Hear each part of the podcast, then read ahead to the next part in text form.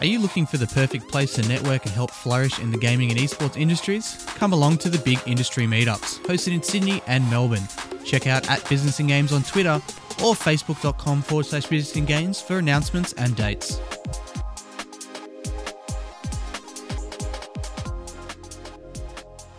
Welcome to episode 006 of Business in Games, also known as The Big Podcast. I'm your host, as always, Chris Mayer-Smith.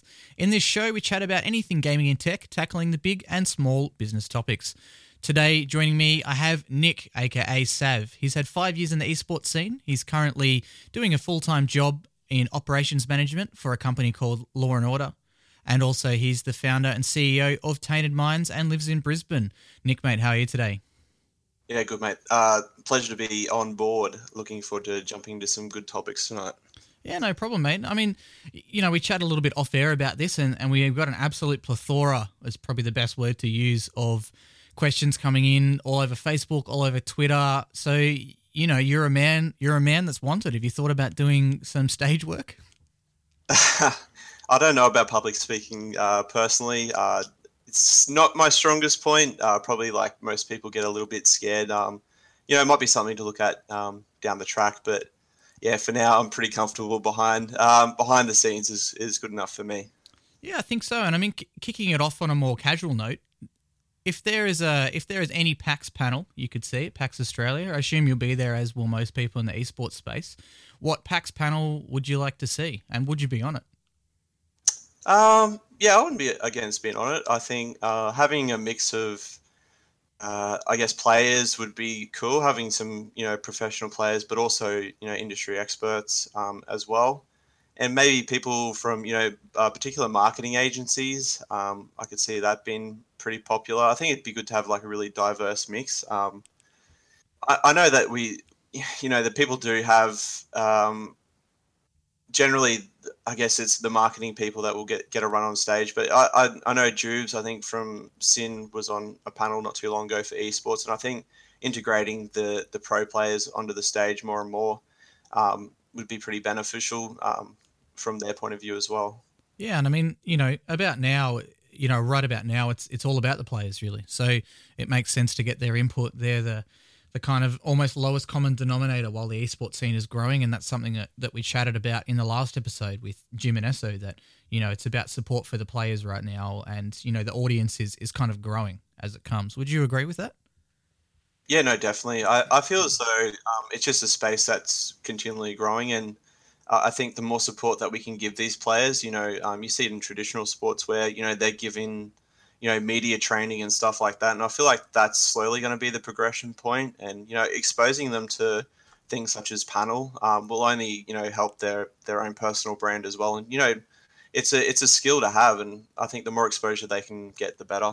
And they do so much more in the esports scene in regards to marketing. And I've chatted about this in some consultation, and I've chatted about this on, you know, some public things before, and also between people such as yourself and other people in the esports scene, that, you know, when do you see a player from the AFL tweet about how the new Kia that just launched is sick and they really want to go fanging around in a Kia Stinger because that's who sponsors them, you know? But you compare that to someone from Tainted Minds will often be retweeting, you know, here's the latest Lenovo product. I'm looking forward to using the new Tainted Minds mousepad in my game today and things like that. Do you think that added pressure is a good thing, a bad thing? Is it a mixture of the both, or how do you see it versus traditional sporting fields?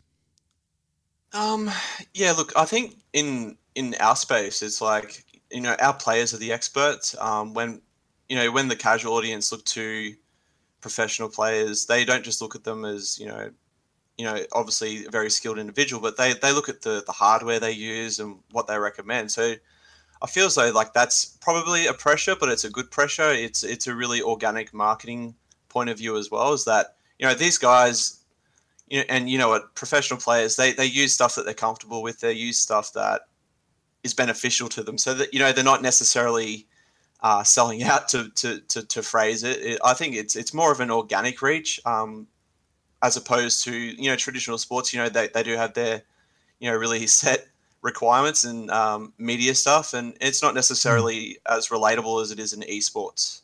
Yep. Yeah, I think you're definitely right. So, you know, kicking off some of the other questions that we had as well today, I wanted to ask you how you see team owners of today versus 3 years ago. You know, we had a bit of a chat before, and you're saying that Tainted Minds was predominantly an online thing in 2012. You know, 2015 it really kicked off, especially with League of Legends and such. So, do you see a major shift in the team owners of today? Do you see a shift in people like yourself, people like Wes from Avant, and etc.? Yeah, no, definitely. I think it's pretty safe to say if you went back in a time machine and compared, you know, today to what it would have looked like 3 years ago, it's a pretty big jump. Even from an outsider looking in, you know, it's kind of gone from like a bedroom mentality to an office and business mentality, which is a good thing. And it was always going to be the progression point. And you can kind of see it really, again, transitioning from a hobby to a career. Like people can actually see there's been, you know, a long-term thing as opposed to back then when, you know, the opportunities weren't necessarily as big as they are now. So it was more of a, I guess, a hobby to some back then. But I think today it really is a legitimate industry that you can forge a really good career out of. Yeah, so we'll be definitely touching on some more of that stuff later, and you brought up some awesome topics then that I'll come back to. But I also wanted to ask you, how does your job in Tainted Minds as the founder /CEO /slash director function compared to, say, a traditional role, an outside of esports role? Because we chatted a lot about last time with Jim and Esso about how esports is a startup mentality. And, you know, your role as a CEO in Tainted Minds, you could say a startup is maybe, you know, 5 to 10 employees, some full-time, some casual, you know, some et cetera. How do you find that in esports that differs compared to the general stuff or even to your full-time job as an operations manager for a large company? Look, I think esports is its own beast right now. I think there's similarities in you're right. I think startup is a pretty fair way to describe it in most senses. It's very hands-on.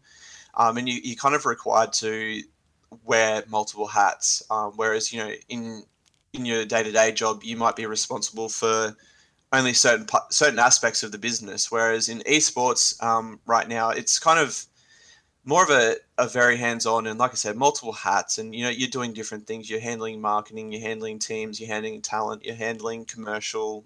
It's just a really big mix at the moment. And like esports is, it's 24/7. It really is. It's not like a regular job where, you know, it's 8:30 to 5, it's 9 to 5. It has its own hours. It's esports hours. Yeah, and you know we touched on that a lot in the last cast as well, which is great that, you know, some of the guests on Big do agree with each other in saying about the startup mentality and, you know, it's really switched on. And, you know, you mentioned about esports being in its own time and with esports and tech as a whole being a very 24/7 thing. Do you find that makes it hard for you to relax? And how's the work-life balance? I guess from my perspective, I'd definitely say my work-life balance needs some reviewing, but I put that onus on myself. For me, working the job that I do, there can be weeks where I'm, you know, doing 60-hour weeks. It's a 24/7 business as well. So there'll be times where I'm doing really crazy hours and I come home and I'll work on, you know, TM till, you know, 3 a.m. And then the alarm's off at 5 o'clock to go back to work. And, you know, that's on me to kind of adjust. But I do think it's important to try and draw back and provide some work-life balance because, you know, it should be quality over, you know, quantity. Yeah. And do you find that not coming from an esports player role yourself is a disadvantage? I chatted once again, going back to last week, you know, Jim and I chatted a lot about a lot of the team owners or captains or operations managers in esports right now are ex-players. Do you find that that's a disadvantage or does it provide you with a different kind of view to come into this business type scenario?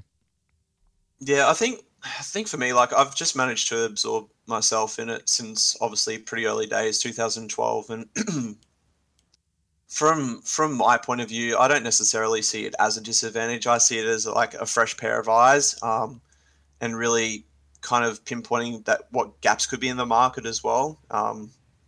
So I think obviously coming from either a pro player background, you will know how the mind of a pro player works. But from a business point of view, I think having that outside influence of, you know, a high level day-to-day job is obviously very beneficial from a business point of view. Yeah, and touching on what you said about Tainted Minds starting in 2012, this is kind of a joint question that's together from Jack King on Facebook and also Jesse Razima, who both commented on the Oceania Esports and Gaming Business Facebook page. And they really wanted to know about the foundations of Tainted. So could you explain quickly what inspired you to create TM from the beginning? And also, what does the general roadmap look like for someone who wants to own their gaming team from scratch or from 10%?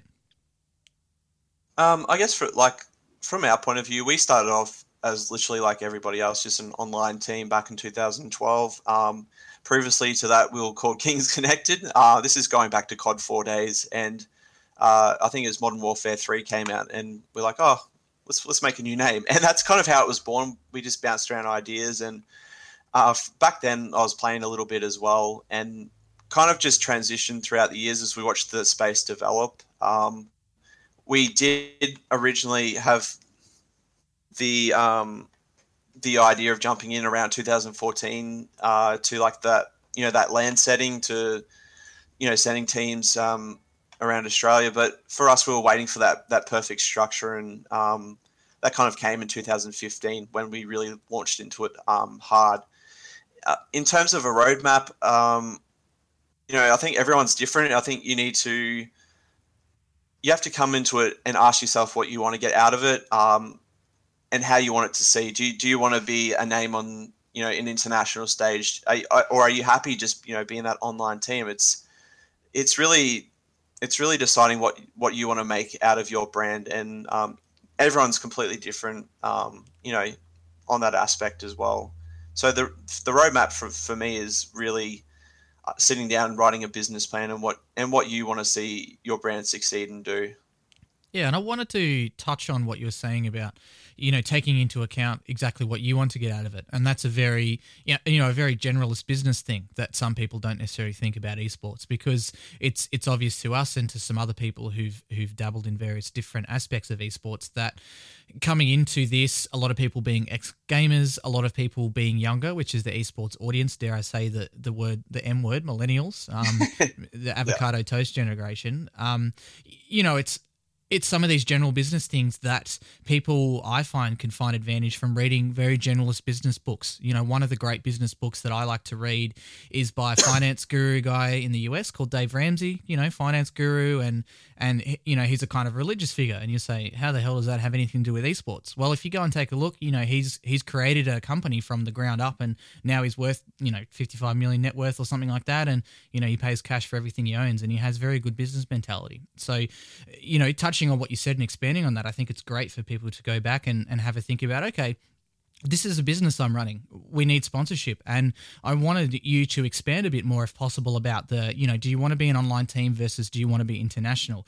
Because if you take into account a role such as mine, or a role such as Josh Edwards, aka Death Dog at ViewSonic ANZ, or even a role like Daniel Natoli at Benki Zowie, we are very focused on our region. So if you were to, you know, look into a sponsorship with a company like us and say, hey, Chris, I really want Corsair to sponsor me. We've got, you know, 6 teams in Australia, but also we've got the best Call of Duty 4 team in Turkey.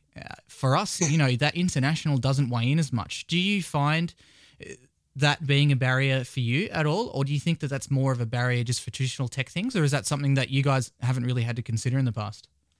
Yeah, I definitely agree to the fact that you should keep it native to our region. I have one thing I do have an issue with is, and I'm sure you probably see it a ton in your role, is that people will generally spew out, you know, the analytics and the numbers that are, you know, synonymous globally, but they're not necessarily applicable to our region, which I find kind of skew a lot of things, because while those numbers are fantastic, they don't apply to our region, and that'd be the same logic as you've just explained then. It's like, well, cool, we've got all these teams in Australia, but we've also got this team in Turkey.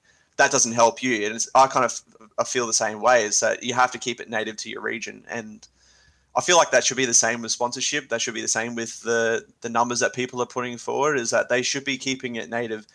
Because I'm sure that there's companies out there that they see those, you know, those giant League of Legends figures, you know, more viewers in the NFL, NBA, you know, that kind of stuff.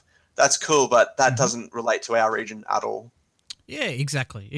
And you know, to kind of bring our rant, I guess, to an end and kind of move on to some other topics. I'm not saying that this isn't a constructive chat at all, because it's great. And I think it's what, you know, what we've been kind of saying. And that's one of the reasons that Business in Games exists, is to be able to reach this out to other people. But, you know, I was mentoring a guy who works in tech modding. So he builds PCs and mods them, which has, you know, not very much to do with esports, besides it has computers in it. And, you know, chatting to him, I kind of identified with him the very simplistic formula for if you were to contact a sponsor. And I showed him, look, here it is literally in dot points. Here is my general idea, dot point number 1. Dot point number 2, here is what I want to do. Dot point number 3, here's what I need from you. Dot point number 4, here's what I'm giving to you stats-wise. And then dot point number 5, what do you think? And or AKA as well as how much this is going to cost. And that's literally it, you know, and that's exactly what you said. You can talk about the analytics, that's fine.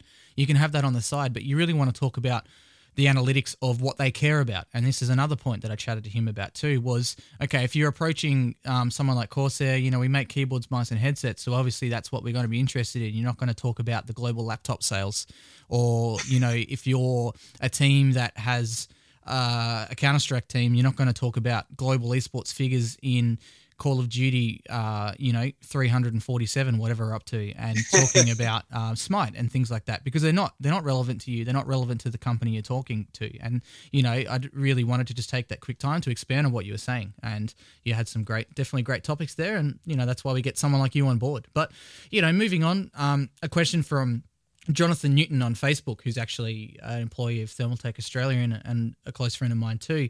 He wants to know about what's taken into account when looking into new games. Do you take into account the community surrounding the title and their attitudes? There's been talk of, you know, this community is toxic, this community is really sponsor-friendly, this community is X, this community is Y.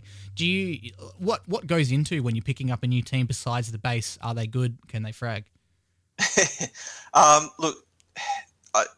I might be off cuff here, but I feel like there's a level of toxicity in every community and title in Australia. That just is what it is. I think that's gaming. That's the kind of the age group that you're looking at as well. So you got to take the good, the bad there. So I don't necessarily just completely dive into the community aspect and base my reasoning around that. Obviously, do look at it because it's part of the due diligence. But for me, when you know we are looking at new games, new titles, it's kind of like, what's the opportunity nationally, internationally? What's the kind of reach that we can expect? What's the kind of viewership that, you know, the games may have as well? They're kind of, and obviously how good are the players as well? They're kind of the real big drivers for us. Is just, you know, what's it actually look like? What's the package look like? Because, you know, there can be top teams in certain titles that absolutely dominate, you know, their respective title, but the actual opportunities aren't really beneficial to TM. So it's more of a business decision on our end. And that just comes down to looking what's on the table, really. Yeah, so moving into, you know, your first title and probably the main one that Tainted Minds seems to put, you know, a lot of their effort in, being such a driving force in Australia. How do you find the Riot Games support of League of Legends compared to other gaming developers? And what are the positives and negatives? You know, talking to people outside of esports, I often say LoL and Dota, while at their core, are similar games, being MOBAs. You know, Riot are very hands-on, very want to do everything from A to Z, where Valve are very hands-off, unless you're giving lots of money, and then they'll say, all right, we'll help you out just a bit. Yeah. Look, you know, I think it's no secret that Riot in our region have probably invested the most. That's no secret. Obviously, especially this year in particular, you know, they've really put a lot of you know, funding behind teams and the players. They're trying to create, you know, a very official league and model that's appealing to obviously the players, but you know, outside interests as well, you know, your investors, sports clubs, obviously, with the Crows. So I think they've done really well on that aspect. I'd love to see other titles develop a more structured league presence. Call of Duty had that in 2016 with CWL. You know, it was $300,000 USD, a very well-structured league, scheduled broadcast. And that was, I thought that was really, really good for the title. And it would be nice to see, you know, Counter-Strike, for example, have that really high-level involvement. Obviously, it's no secret that Riot are obviously very hands-on with their product as well. So I think there's a lot of positives there. The only negatives that I think, you know, from my point of view, I think the viewership is pretty poor considering, you know, the amount of investment. And I don't know if that's strictly a scheduling point of contention or what it might be, but it is a little bit disappointing from an owner aspect to, you know, if you log on and you're only seeing, 800 to 1,000 concurrent viewers, and then, you know, you jump into a Zen League match, for example. I think there was a game with Immunity earlier this year where our teams are playing. I think there's 8,500 concurrent viewers, and to me, I think that's like probably the higher negative is just the viewership aspect, and I don't know if that's more just a scheduling issue, but I think it's safe to say that Riot do a really good job in terms of brand and player support. Yeah, so touching on, you mentioned quite a few different titles there as well, and I wanted to identify the CWL because, you know, it's obviously Tainted Minds has had a bit of experience in the Call of Duty console scene, and that's one game that I saw you guys picking up near the start with some support from different sponsors. How do you find the cross-promotion goes between your PC-only sponsors and your console? Do you find that they get 100% of the exposure out of that? Do they get maybe 30%? Because it's obvious that console people do use computers as well. And, you know, can you explain that kind of relationship between a PC sponsor and you having a console team as well? Yeah, I think it comes down to really working with the partner. I think having that really open dialogue and, you know, letting them know, hey, we've got this event coming up. We're planning to post this at this time. We'd love to get some promotion.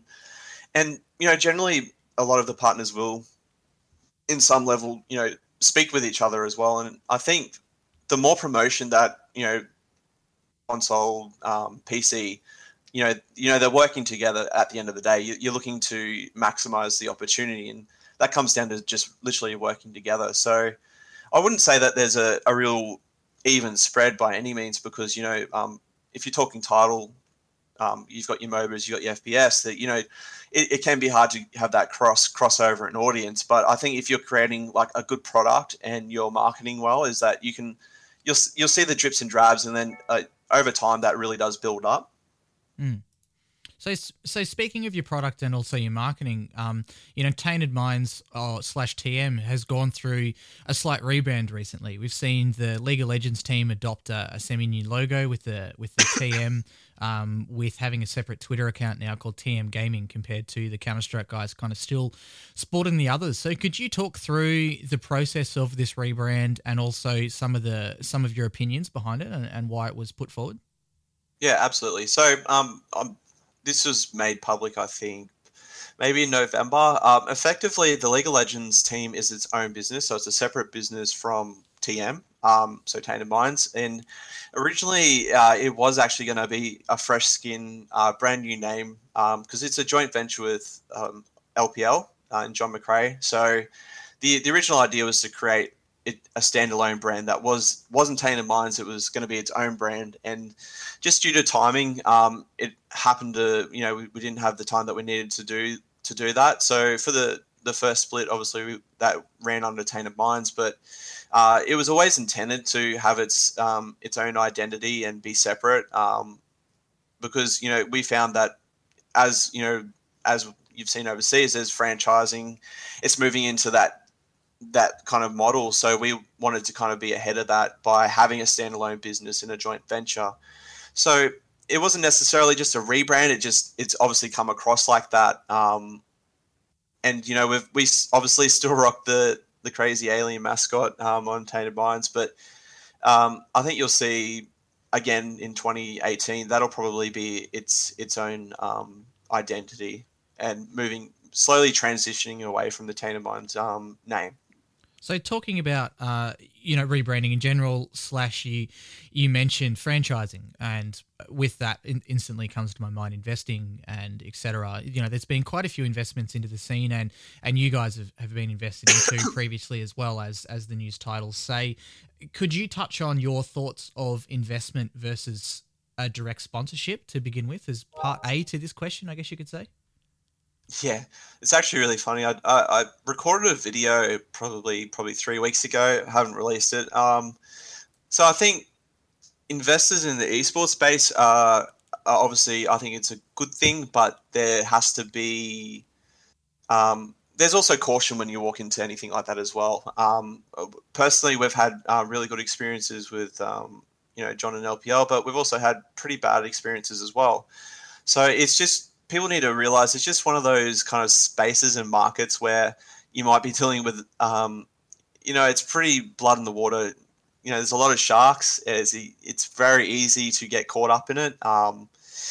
So while I think there's a lot of good that comes out of that, obviously that can be looked at two different ways. You could be looking from a straight capital point of view where you're looking to, put a lot of money into your brand to do certain things that you wouldn't be able to do outside of acquiring a sponsorship. And then you've got things like commercializing opportunities and, different resources, whether that might be legal or marketing, whatever that might be. So there's definitely good and there's definitely bad aspects, I think, of investors entering the space.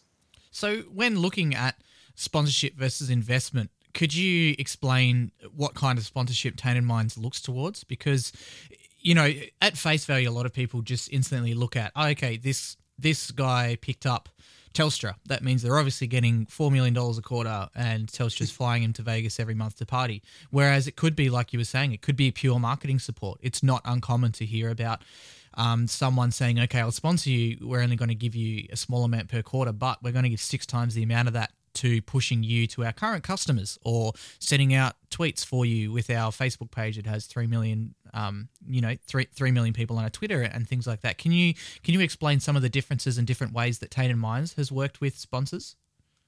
Yeah, I think it's it is kind of vanilla for us. I think it's always a mix of the contra and monetary value as well. It's a mix.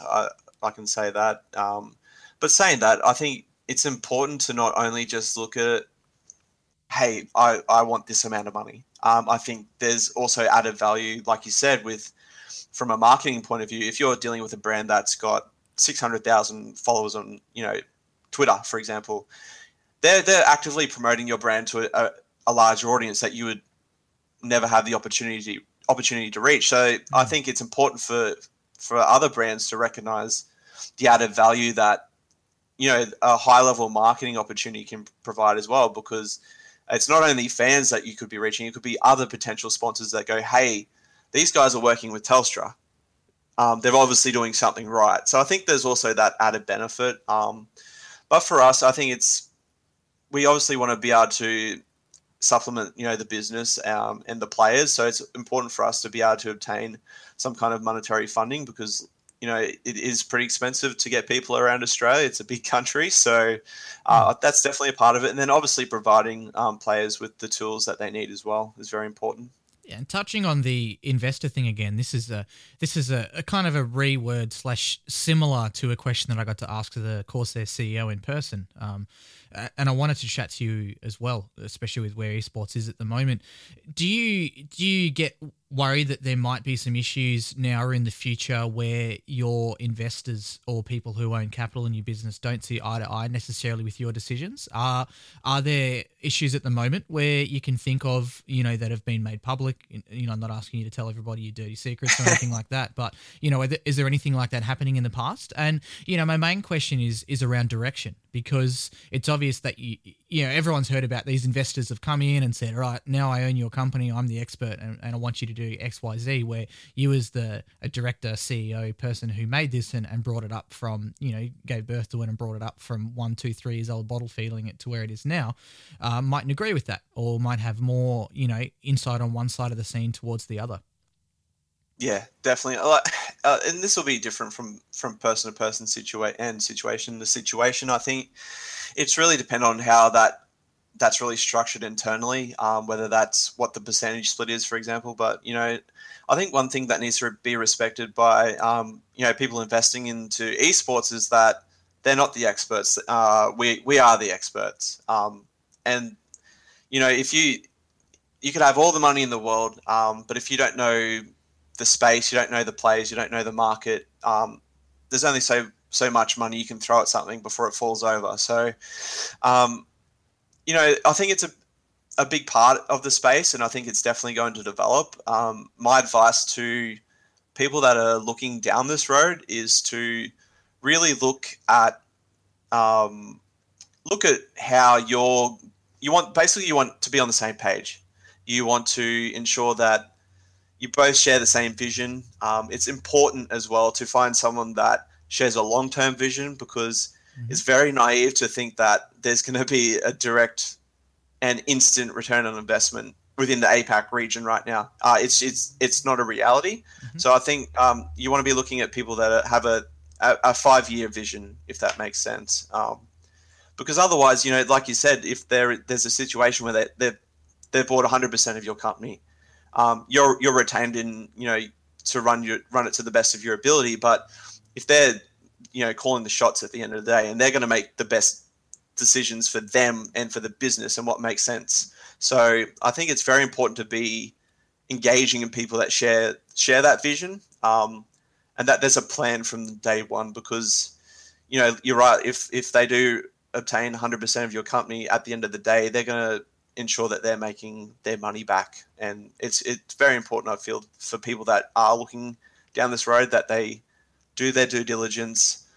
They don't just jump at the first person that flashes them a check, because I promise you it's a very, very shark in the water kind of market. And there are good, honest people out there, but then you're going to run into people that aren't, you know, the complete opposite. So that's kind of like my advice on the situation. So moving into this new age of esports, Brad Moore asked on Facebook, the Oceania Esports and Gaming Business Facebook, on a previous cast that we did, how is it going with the transition from owners being the face of a brand, being very public on Twitter, Facebook, giving people opinions of what's going on behind the scenes, to releasing formal press releases and statements as a company? It's tough. I think it is tough.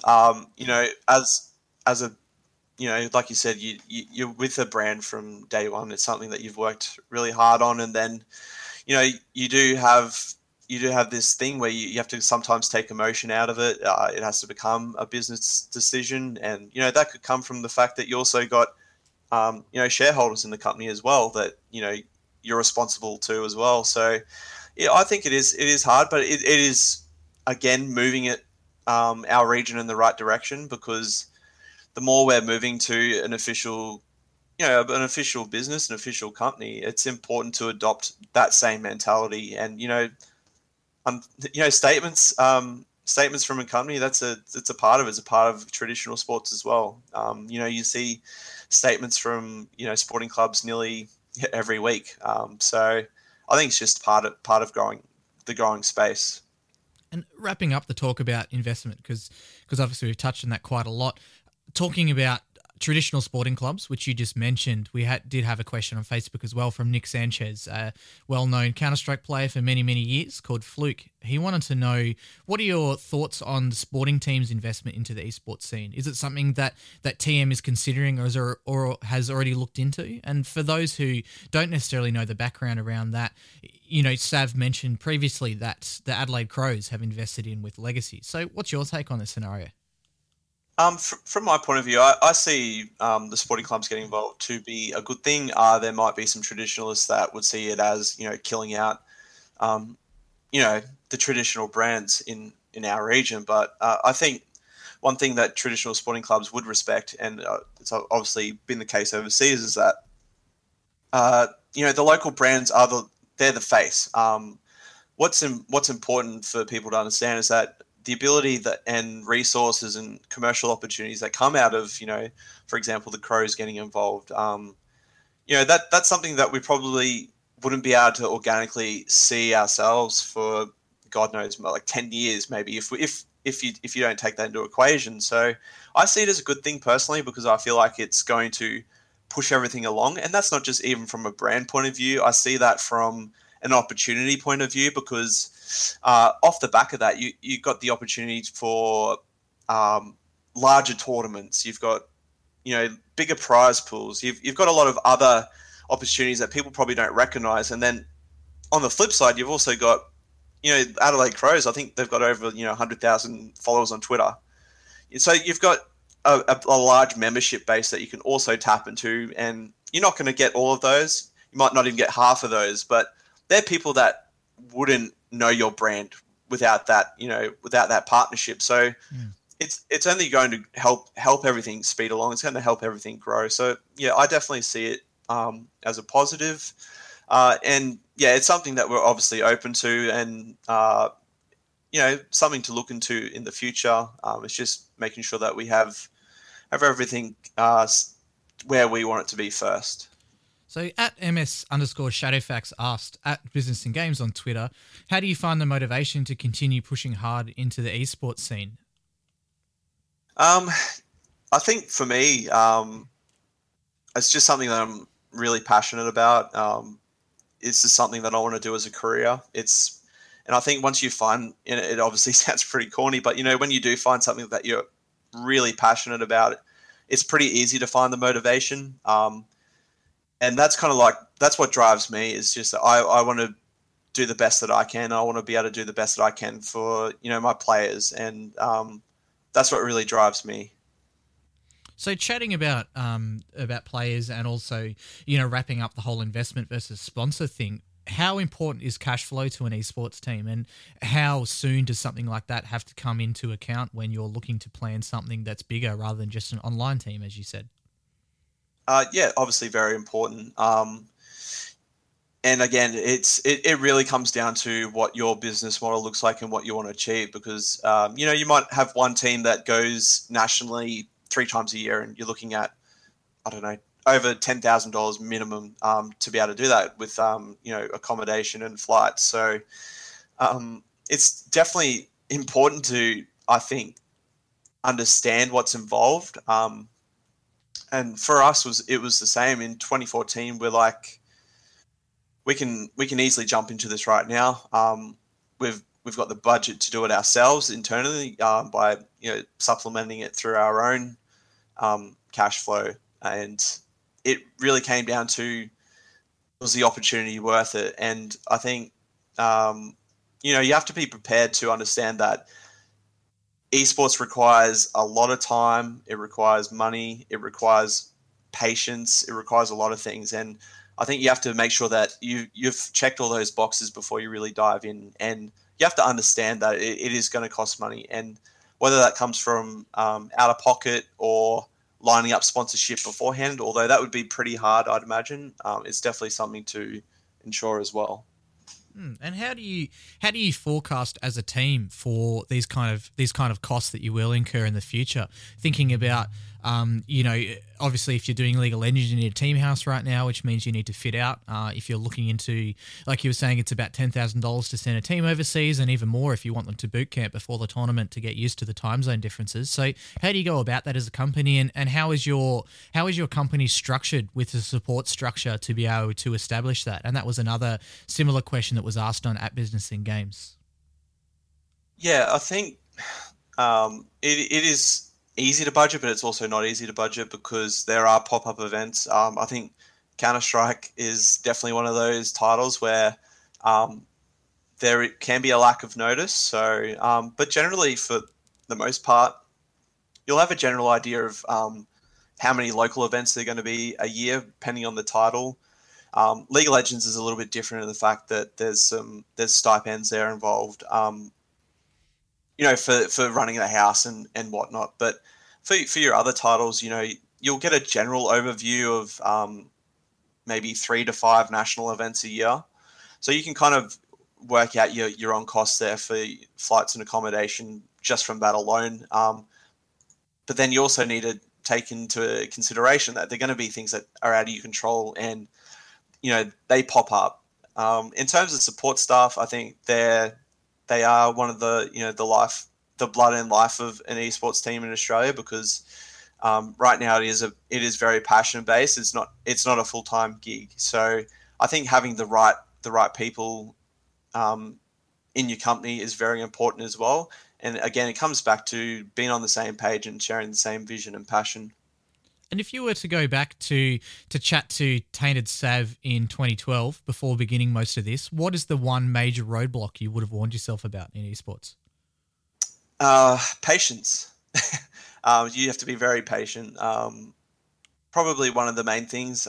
It's not something that can be successful overnight. It's a hard slog, and if you are passionate about it, that also helps as well. And you know, for me, I'm lucky in the fact that it is something that I'm very passionate about. So I think patience would definitely be something to probably tell myself back then, is to be patient and opportunity will come.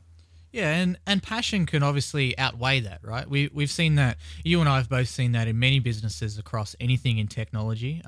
You know, we've seen it in movies, we've seen it in real life, amongst sporting, amongst any kind of business, that when you're truly passionate about something, sometimes it's quite hard to put that off to the side. And this is something that I explained once again to some people I was mentoring and a team that I was chatting to, with a bit of a kind of free, I guess, coaching session, and saying, look, even myself as someone who's been around in this scene for, you know, you could say I've done probably 10 years of esports so far and held many different roles. I still get jealous when people say, hey, I'm now sponsored by X, or I just picked up this cool job in America to do X. And while I'm very happy for them to do that, it's that passion that you need to learn to, as a business person and as a growing adult, as a person, you need to be able to curb that. Would you agree?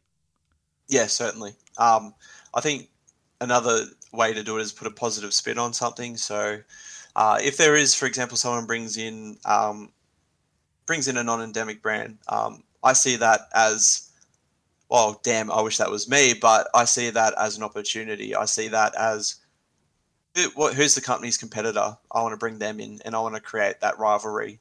So I think there's also opportunity to take out of a situation like that. Yeah, for sure. And I mean, you know, wrapping this up, I'm missing a soundboard, so I can't do any drum beats or ding, ding, dings, but I wanted to ask the bonus question. So what's stopping organizations such as Tainted Minds investing into a game title like Dota 2 specifically? I think this ties back to what I touched on earlier. For us, it's what's involved, so the opportunity. So obviously Dota 2, again, one of the features on, you know, every global deck that you've probably ever seen, the flashy numbers, the $21 million prize pool, however, not applicable to our region, for example. So I think for us, it's what's also a good business decision is, what's the viewership like? How do we stack up internationally? How do we stack up nationally? So I think for us, it comes down to what's it look like here before we get involved. And from my understanding, it's a pretty small scene. Locally, it's a small scene. Obviously, enormous internationally. So, I think it would require a higher level of competition and support here. If they ran something even half the size of you know, how Riot run League of Legends, or you know, Zen League, for example, for CS, then I think that would make it more desirable to organisations. And if you were to wrap up the one biggest win over the Tainted Minds history into one sentence, what would that sound like? Biggest win? Look for me. The biggest win for me is obviously when the players get to live out their dreams. There's a player, eminence of our Call of Duty roster, and I know his biggest dream was always to go to Call of Duty Championship. So when he qualified, I think for me that probably made me really happy just for him. So I think taking happiness out of seeing, you know, the kids that, you know, reach their dreams, is that's a high point for us. Outside of, you know, whatever placings we might get as a brand, I think taking happiness out of the players' achievements is also a really big highlight for us. And what would you say the biggest thing that Tainted Minds has to work on as a business would be? I guess for us, I think we had a really good plan of producing content as a brand this year, and that's kind of fallen away. So for us, we really want to develop our own style of content. I think Avant have really done a great job of that aspect, and that's something that we actually had in plan back in December. It just obviously hasn't eventuated. So I think for us, it's really stepping up our game on that side of things. Yeah, and you know, while Tainted Minds has been in and out of the headlines and articles and news recently, and you not being someone who's often been in those articles, whether they've asked you to or not, is there anything else that you'd like to address before we wrap up today, or anyone else you'd like to give a shout out to? Look, I'll give a shout out to obviously all the fans that have supported us through, you know, the good and the bad times. Without that support, you know, we wouldn't be able to do what we do. The players wouldn't be able to do what they do. So that's really my big shout out. And then obviously to all of our, you know, our staff as well. I think Josh, who looks after our marketing digital space, is the best in the region. I think he's the blueprint for a lot of brands here. And I think, I'd love to give a special shout out to him as well, because he's killing it. Yeah, sure. And where can people watch your work and also follow you? Yep. So firstly, if you jump on tainted.org, we've got a really cool giveaway going away at the moment with a limited edition TM skin laptop from Lenovo. So give that a hot retweet. But otherwise, you can catch me at Tainted Sav, and obviously follow our Facebook as well. Same handle. Yeah, and touching quickly on that, on the Twitter thing is what you've mentioned a couple of times, and it being very based around esports at the moment. How do you as the company see Twitter versus Facebook as the main social media platform? Yeah, that's a good question. You know, like I have this conversation with my wife. Is she doesn't use Twitter, and she sees Facebook as the superior platform. So I think you'll see a slow transition over to the Facebook platform, only because it's the reach that we have locally would probably be a lot better, because Twitter's not necessarily a big thing for the casual audience, but for the esports it's massive. So I think they have both pros and cons, and I think utilizing both is still the smartest tool, but I could see Facebook being more popular in you know, a couple of years time. Cool, no problem. And the last question that I've been asking most people is two things. One, who do you guys have your eye on at the moment to be an industry leader? Could be anything in regards to technology. And also, who's an underdog you've been keeping track of? What was the last question, sorry? Who's an underdog you've been keeping track of? Look, this will be a pretty biased answer. I think Lenovo. I think, you know, when we started working with them in early 2016, you know, they're very business orientated, and they've really developed, you know, their influencer program, and I think they've really stepped up in that regard. And so I definitely see them as someone to really set a trend over the, you know, the next year. In terms of an underdog, are you talking more of a brand from a brand point of view, or just anyone in general? Yeah, it could be anything. It could be a team. It could be a brand. It could be, I don't know, even a streamer, whatever you think's relevant to you. And, you know, it's chatting to some of the previous people, you know, ranging from Anthony Greffer from Tweaktown, who's a techie, to chatting to another tech guy, Brian Billowall, who does his own tech, or a streamer, anything for views, who gets lit on fire for money. You know, most people have a kind of underdog person, whether it be a guilty pleasure or whether it just be someone they think is awesome that they haven't been able to work with yet. So who would you identify as that? I think there's a few. I'll give a few shout outs here. I think Digivisor, who look after some really key influencers as well. I think they're going to do a lot of good stuff in the gaming space this year. I know that's going to be a really big focus of theirs. From a streamer point of view, like I said, prior to going on air, absolutely love my man Dibs. I think knowing what he's got planned for the rest of this year, I think he's going to do some really great stuff. He's really looking outside the box and very forward thinking, and very genuine as well. So I could see him doing some great stuff.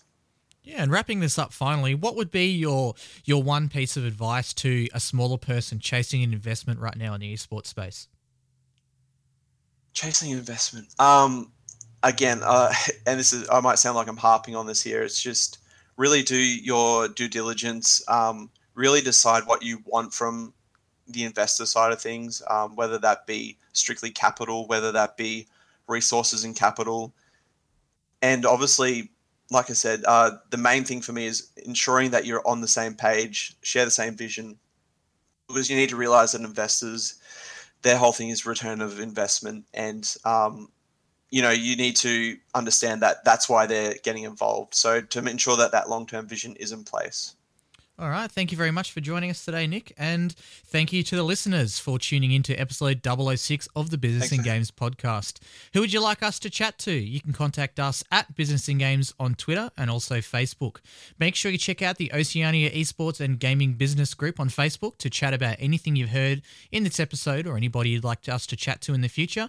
You can follow Nick, aka Sav, at Tainted Sav on Twitter. And you can also follow me, your host, at Smithy Mayer on Twitter or at facebook.com/SmithyMayo. Once again, thanks for tuning in. We'll be back with you again soon, and bye for now.